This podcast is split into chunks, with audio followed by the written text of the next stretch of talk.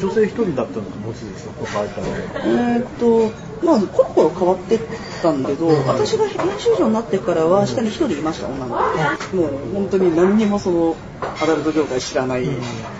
女の子が一人、アシスタント的な。一応じゃあ、望月さんは営業的な集金とかも？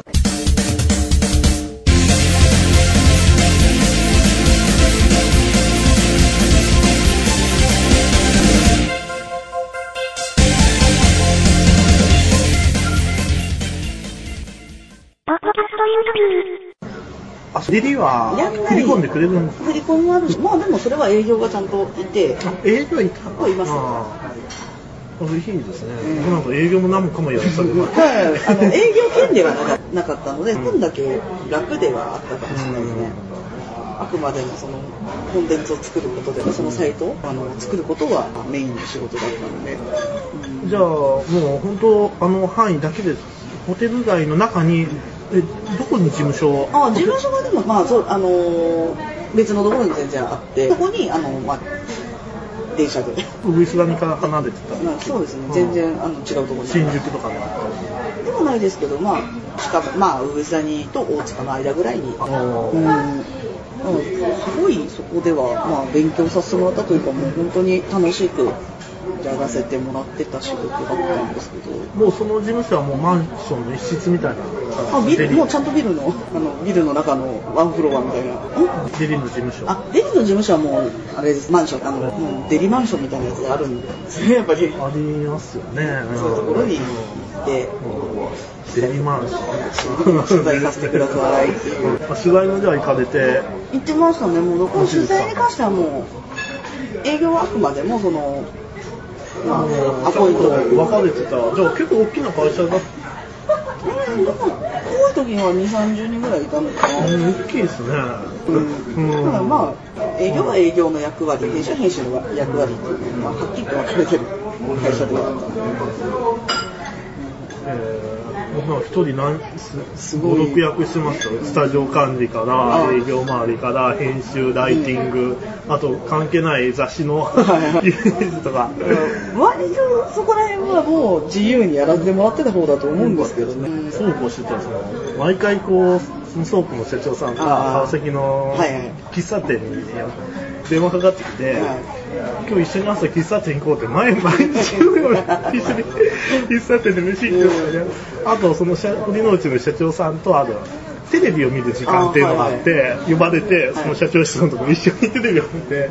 北海道出身の社長さんなんですよ。で北海道のこう旅の見て、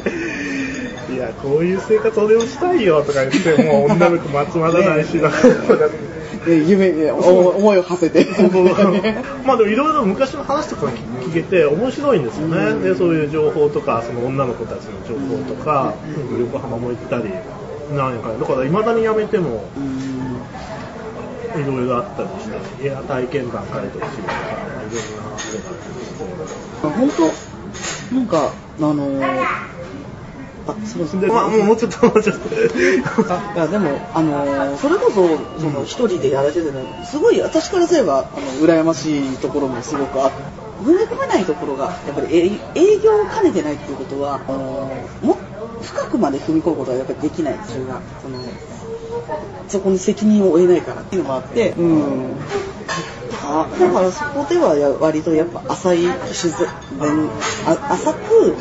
入り込んでた感じなのかなっていう。今でもこう繋がってたりしないんですか？ベリーあ、何、何いくつかはありますよ、うん今でも。あの、連絡いただいとか、まあ、こちらの取材、全然引き受けてくださることもありますしね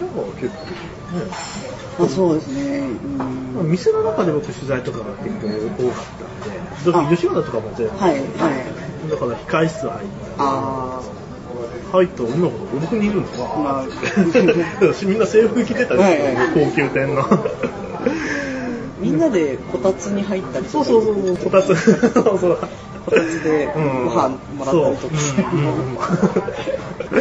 あのね、犬とか猫撫でたりとか、やたらいるんですよね、マンションのあ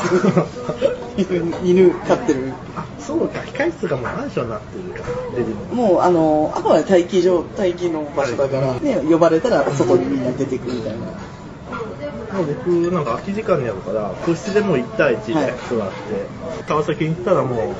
うメイク中ですね。メイク中にはやりましたね散々。他のバイトがどこもそういうのやってなかった。やってないですよね。だから要は吉原とかでも、うん。なんとかそのメイク中まあカメラマンはカメラマンだけどやっぱり営業とあれできっちり分かれてたりするんで、だからそのまさかそのメイク中に後ろから構えてこう話を聞くとかライティングをするとか文字起こしするとかいう人間がいなかったみたいでだからやり放題やってもう500人ぐらいインタビューしましたおー3年ぐらい。うん。グラビア、結構私グラビアその、はい。やってたのもあって、そういうところで会う女の人とかはやっぱいますよね。面白い、面白い面白かったですね。やっぱ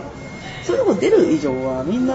出るっていう覚悟を持ってやってる。プロ意識の高い人がやっぱ多かったんですごいあの話してて面白く面白い人が多かったなというまああと本当に人生唐草模様な感じであの年齢層がやっぱりすごく高い。あのある時60歳ぐらいのあの方撮らせていただいた時にねあの普通にひ孫の写真とか この間ひ孫が生まれたっていう話とか。それはすごいですね。結構なんかもうみんな、まあ、年齢がそこそこいっていると、やっぱお子さんの話であったりとか、あお子さんもねもうだいぶ大人な方が多いので、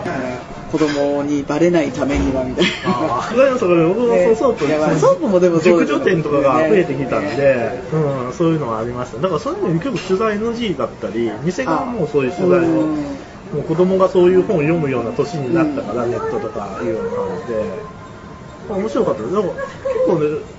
ジリはどうかわかんないけど、ソープって吉原とか川崎で行き来があったり、川崎の中でももう本当、金魚町の中をぐるぐるぐるぐる、ボーイさんも女の子も回ってるような感じで、何回も会うんですよ。うん3回目とか、あ、あれ、ま前のいたよねって言ったら、今度どこの店行ったのとか、向こうも覚えてくれてたりして、またここで撮影かとか、いろいろね、いろんな人がいて面白かったね。うん、まあ、まあ今私は、まあ、アダルト全般やらあのライターとしてはやってますけど、飯の、あ、一般の仕事も一般の仕事でやってるんですけど、まあ、中でもやっぱ結局風俗のあれが一番好きなのかなとは思ってますね。やっぱり人間を描くっていうところですうーん、なんでしょうね、なんか一番好き。ねそこまで私、あの作家性が高いタイプはないので、あの作家作家としてとかそういうのは別にないんですけど、その風俗